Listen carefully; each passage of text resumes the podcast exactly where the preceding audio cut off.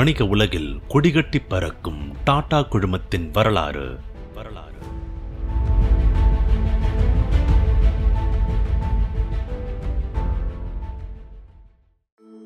ஏர் இந்தியாவுக்கு அப்புறம் டாடா எப்படி இன்னொரு ஃபீல்டுக்குள்ள சக்சஸ்ஃபுல்லா அடியெடுத்து வச்சுதுன்ற கதைய இந்த பதினஞ்சாவது அத்தியாயத்துல கேட்போம் ஏர் இந்தியா டாடா குழுமத்தோட கையை விட்டு போனாலும் டாட்டாவோட ஒட்டுமொத்த வளர்ச்சியில ஜேஆர்டி எந்தவித சுணக்கத்தையும் காட்டல.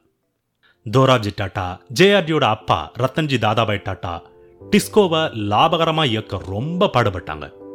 ஆனா ரெண்டாவது உலகப் போர் அந்த நிறுவனத்தோட லாபத்தை எகிர வச்சுது. யூரோப்ல படிச்சு வளர்ந்த ஜேஆர்டி டாடா நிறுவனத்தோட தினசரி நடவடிக்கைகள்ல பல மாற்றங்களை கொண்டு வந்தார். டாடா குடும்பத்துல மேனேஜிங் டைரக்டர்ஸ்க்கு மட்டும் பிரத்யேகமா ஒரு லிஃப்ட் இருந்துச்சு. ஹை லெவல் ஆஃபீஸஸ்க்கு மட்டும் தனியா கேண்டீன் டாய்லெட்ஸ் மெயின்டைன் பண்ணுற சிஸ்டமும் இருந்துச்சு. எல்லாத்தையும் நிறுத்தினார் ஜேஆர்டி டாடா குரூப்பில் அதுவரை இல்லாத ஒரு பெரிய டெசிஷனை எடுத்தார் ஜேஆர்டி அப்போ வரைக்கும் டாடா குரூப்போட தலைவர் தான் எல்லா டாடா நிறுவனங்களுக்கும் தலைவராக இருந்தாங்க. அந்த கலாச்சாரத்தை உடைச்சு ஒவ்வொரு டாடா நிறுவனத்துக்கும் தனித்தனி தலைவர்களை நியமிச்சாரு. இது அடுத்த கட்ட தலைவர்களை உருவாக்கணும் நிர்வாக ரீதியில கம்பெனிக்குள்ள ஸ்டெடினஸை கொண்டு வரும்னு சொல்லி அதை செயல்படுத்தினாரு. அதுதான் பின்னால் பல பிரமாதமான ஃபீல்டு எக்ஸ்பர்ட்ஸ்களை டாட்டாவோட தலைவர்களா உருவாக வழிவகுத்துச்சு.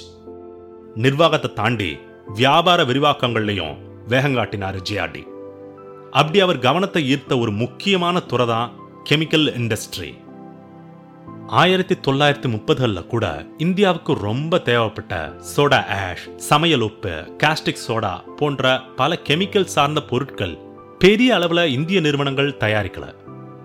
அரும்பாடுபட்டு சேர்க்கப்பட்ட அந்நிய செலாவணியை கொட்டி கொடுத்து தான் வெளிநாடுகளில் இருந்து எல்லா கெமிக்கல்ஸும் இம்போர்ட் செய்யப்பட்டுச்சு. இந்திய chemical industry market Britain Germany மாதிரி இருக்கிற நாடுகளோட பிஸ்னஸ் ஃபீல்டா இருந்துச்சு. அவங்க தங்களோட தொழிலறிவை இந்தியாவோட பகிர்ந்துக்க விரும்பல. பிரிட்டனோ ஆயிரத்தி தொள்ளாயிரத்தி இருபத்தி ஒன்பதாம் ஆண்டுல டேரிஃப் அமைப்பு மூலமா இந்தியா முன்னேறணும்னா கெமிக்கல் இண்டஸ்ட்ரியில இன்வெஸ்ட் பண்ணணும்னு சொல்லி இருந்துச்சு அந்த நேரம் பார்த்து பரோடாவோட மகாராஜா சாயாஜி ராவ் ஒரு கெமிக்கல் பிளான்ட்டை தன்னோட சமஸ்தானத்துக்குள்ள நிறுவ விரும்பினாரு. அதை பத்தி ஜேஆர்டிக்கு லெட்டரும் எழுதினாரு.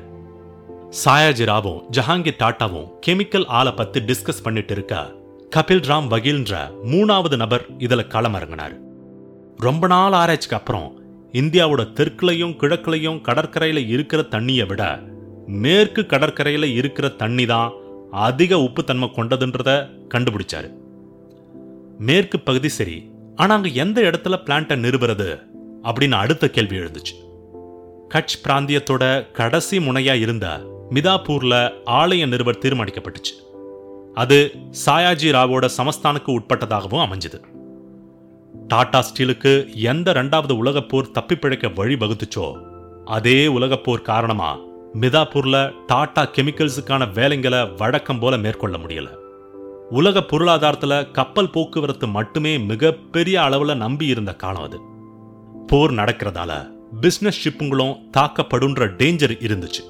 அதையும் தாண்டி ஜேஆர்டி துணிச்சலா மெஷின்ஸ்க்கு ஆர்டர் கொடுத்தாரு. அதை தொடர்ந்து அனுப்பி வைக்கப்பட்ட மிஷின்ஸ் போரோட தாக்குதலால சிக்கி மூழ்கடிக்கப்பட்டுச்சு. ரெண்டாவது முறை கொடுத்த ஆர்டர்ஸும் இந்தியா வந்து சேரவே இல்லை. திரும்பவும் ஆர்டர் போடுற வேலை தொடங்கப்பட்டுச்சு. ஒரு வழியா பம்பாய் வந்து சேர்ந்த மிஷன்ஸ் மிதாப்பூர் பிளான்ட்டுக்கு கொண்டு வரப்பட்டுச்சு. அந்த மிஷின்ஸை வச்சு நாள் ஒன்றுக்கு இரநூறு டன் சோடா ஆஷ் தயாரிக்க முடியும். தண்ணியில இருக்கிற அசிடிக் ரேட்டை குறைக்கிறது சாய ஆலைங்க உர தொழிற்சாலைங்க ஃபுட் இண்டஸ்ட்ரின்னு பல தொழிற்சாலைகள்ல சோடா ஆஷ் கெமிக்கல் அத்தனை அவசியமானதா இருந்துச்சு. இதனால ஜேஆர்டி சோடா ஆஷோட டெய்லி ப்ரொடக்ஷனை நானூறு டன்னா கூட்ட விரும்பினார். அதுக்கு சரியான டெக்னாலஜியும் கரெக்டான ப்ராசஸும் தேவைன்றதையும் உணர்ந்தாரு ஜேஆர்டி ஒரு ஜப்பான் கம்பெனியோட இது தொடர்பா பேசினாரு. ஆனா அவங்களும் தங்களோட டெக்னாலஜியை ஷேர் பண்ணிக்க தயாராகவே இல்லை.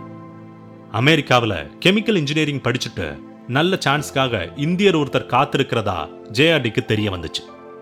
அவரை உடனே ஜெர்மனியில சோடா ஆஷ் தயாரிக்கிற டெக்னாலஜியை கற்றுக்கிட்டு வரணும்னு தகவல் அனுப்பினாரு ஜேஆர்டி அந்த நபர் ஜெர்மனியில தனக்கு போதிய ஆதரவு கிடைக்கல அப்படின்னு இந்தியா வந்த உடனே ஜேஆர்டிக்கு தெரியப்படுத்தினார்.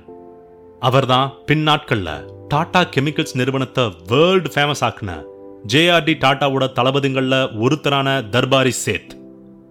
ஜேஆர்டி கூட முதல் சந்திப்புலயே வெளிநாட்டு நிறுவனங்களை நம்பி பயனில்ல அப்படின்னு அவர் சொன்னார். அது மட்டும் இல்லாம நாமளே நாள் ஒண்ணுக்கு நானூறு டன் சோடா ஆஷ் தயாரிக்கிற பிளான்ட்டை நிறுவலாம்னு சொன்னாரு. டாடா அட்மினிஸ்ட்ரேஷன் முன்னாலேயும் அவரோட பிளானை எக்ஸ்பிளைன் பண்ண சொன்னார் ஜேஆர்டி தர்பாரி சேத்தோட திட்டத்தை விளக்கமா கேட்ட டாடா குரூப் அதெல்லாம் சரிப்பட்டு வருமானு தோணல அப்படின்னு சொல்லிடுச்சு. பதினாறு பேர்ல அதிகமானவங்க யோசனையை நிராகரிச்சாங்க. ஆனா ஜேஆர்டி தர்பாரி சேத்தை முழுசா ஆதரிச்சாரு.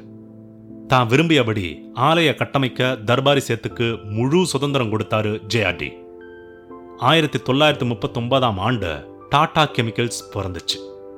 இந்தியாவில் இரும்பு ஆலையோட கேபிட்டல் ஜாம்ஷெட்பூர்னா இந்திய கெமிக்கல் இண்டஸ்ட்ரியோட கேபிட்டல் மிதாப்பூர்னு பேரெடுத்ததுக்கு தர்பாரி சேத்தும் ஜஹாங்கீர் டாட்டாவும் தான் காரணம். ரெண்டாயிரத்தி பத்தொன்பது இருபது நிலவரப்படி இந்த பிளான்ட் வேர்ல்டுலேயே ரொம்ப அதிக அளவில் சோடா ஆஷ் சோடியம் பைகார்பனேட் கெமிக்கல்ஸை உற்பத்தி செய்கிற கம்பெனிகளில் ஒன்றா இருக்குது.